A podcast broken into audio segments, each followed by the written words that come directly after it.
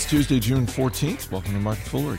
I'm Chris Hill. Joining me in studio today, Chief Product Officer and Investor at Large, Tim Hanson. I love I love that title that you created for me. It's really catching. It's on. all yours. Get that on a business card. Uh, yes.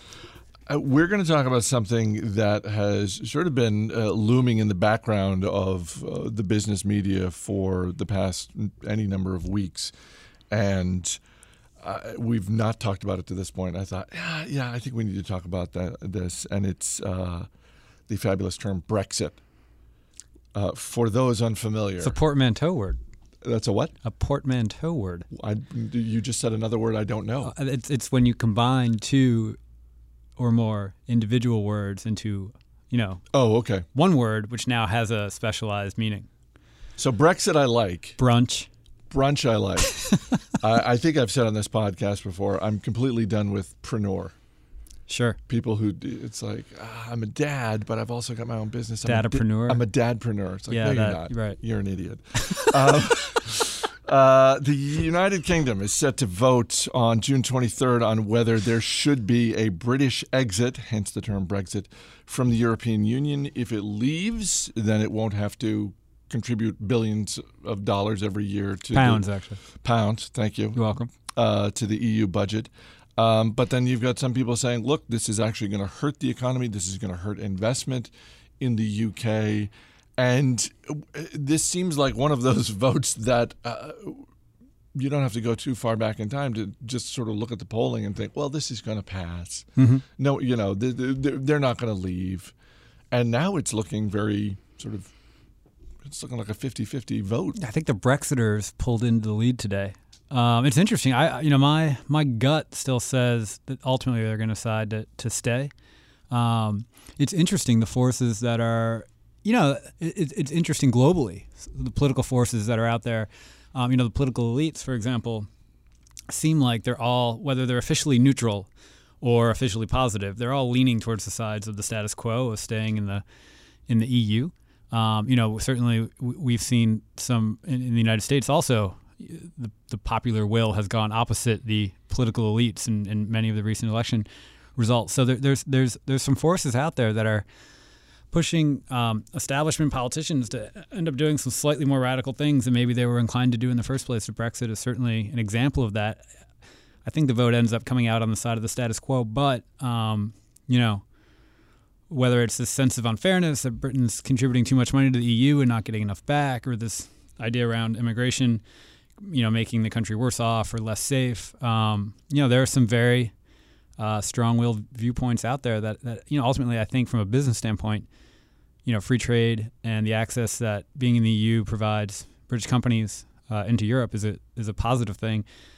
It's hard to find any big businesses or even small businesses who are in favor of, of the Brexit, but um, so be it. There are other things in the world than economics.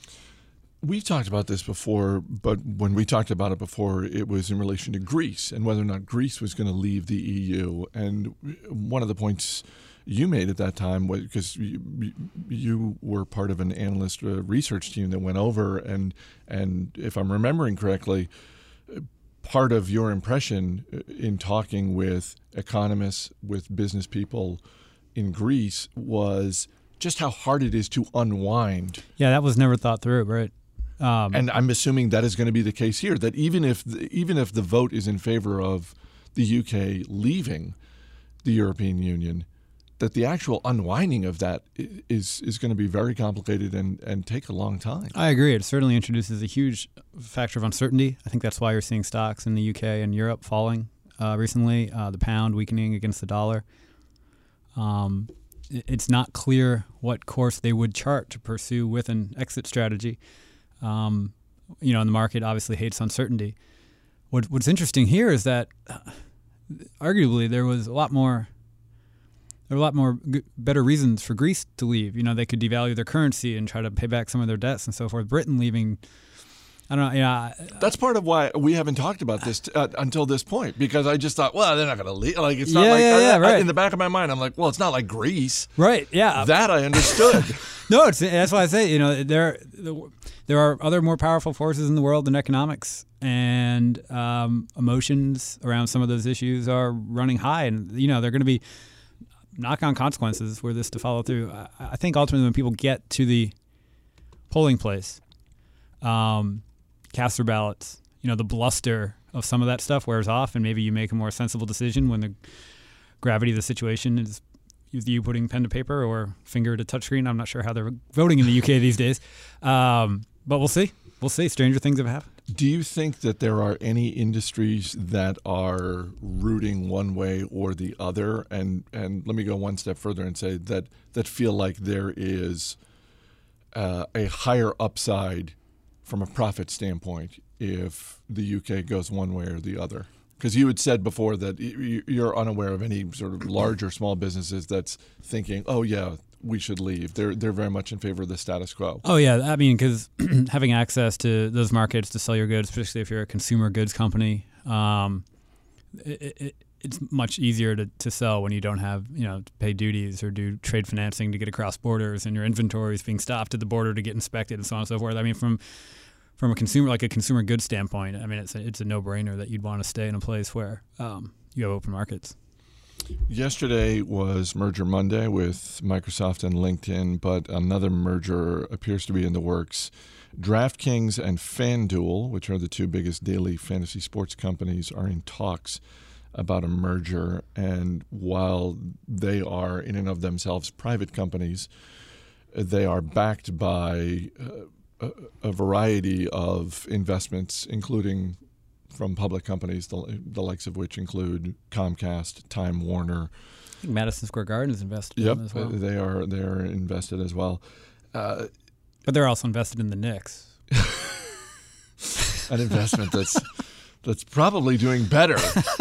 I, am guessing the valuation of the New York Knicks has not been cut in half over the last year because because DraftKings and FanDuel these were these were unicorns. These were billion dollar private companies and now, at least according to Bloomberg, their valuations have probably been cut in half because they're they're they're money infernos, Chris.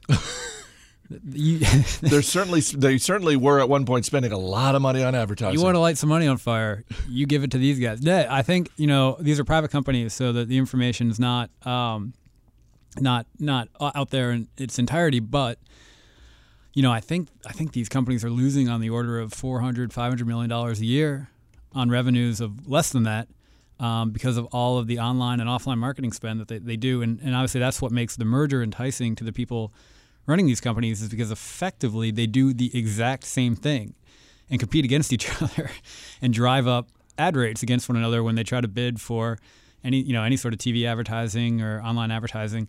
Um, if you combine them into a single public or a single company, then they could be a lot more rational about what they pay to advertise and and you'd see some of that drop directly to the bottom line. So obviously, you know, we make a lot of jokes about synergies when it comes to murders. Uh, excuse me, when it comes to merger. Yeah.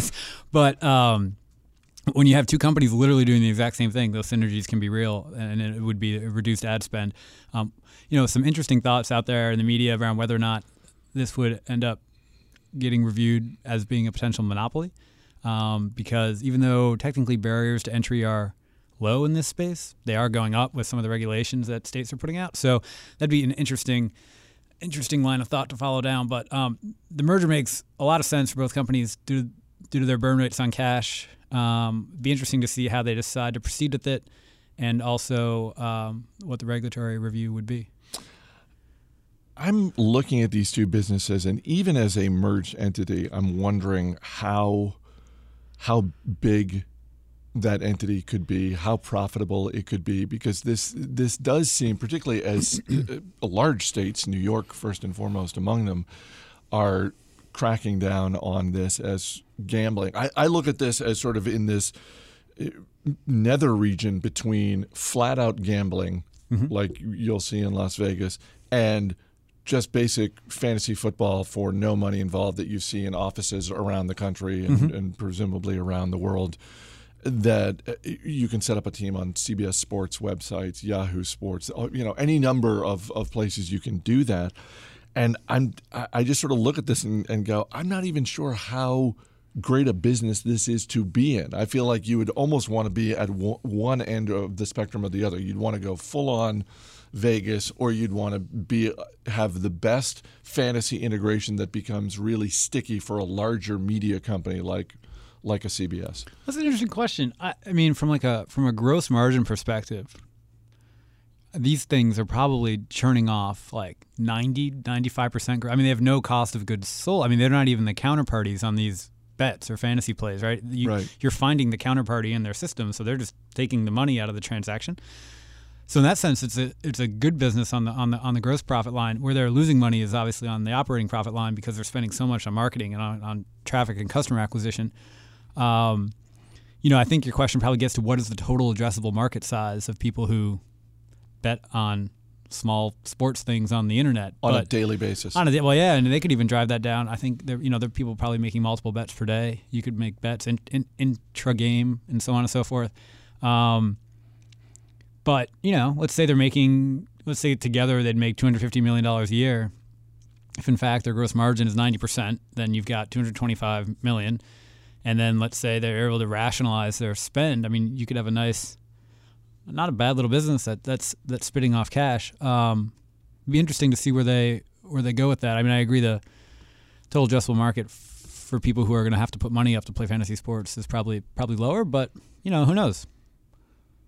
Marketfoolery at fool.com is our email address from Sam Conway in Boston, who writes Yesterday you talked about Jason Mraz and his investment in avocados. I was somewhat surprised by Jason Moser talking about how avocados are a limited seasonal item and hence a good investment. However, they are not anymore, and I only know this because. Fact check, Jason Moser. Hashtag fast check. Hashtag Jason. Uh, I only know this because I hold a company called Calavo Growers, ticker symbol CVGW, in my portfolio.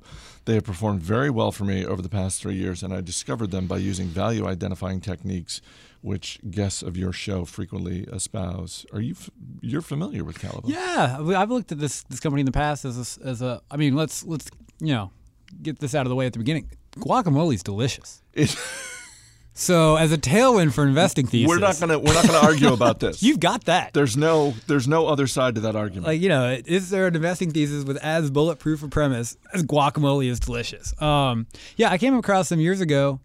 Um, you know, if you go back a few years before Chipotle stumbled upon its its own troubles, I mean, they had guacamole shortages and avocado shortages, and and obviously global supplies of avocado have gone way up in response to that. Um, this stock has been on a rocket, probably because of the thesis that guacamole is delicious. Um, you know what always troubled me about them? I never pulled the trigger. Um, but kudos to was Sam in Boston. Sam, Sam. yeah. Kudos to Sam for doing so.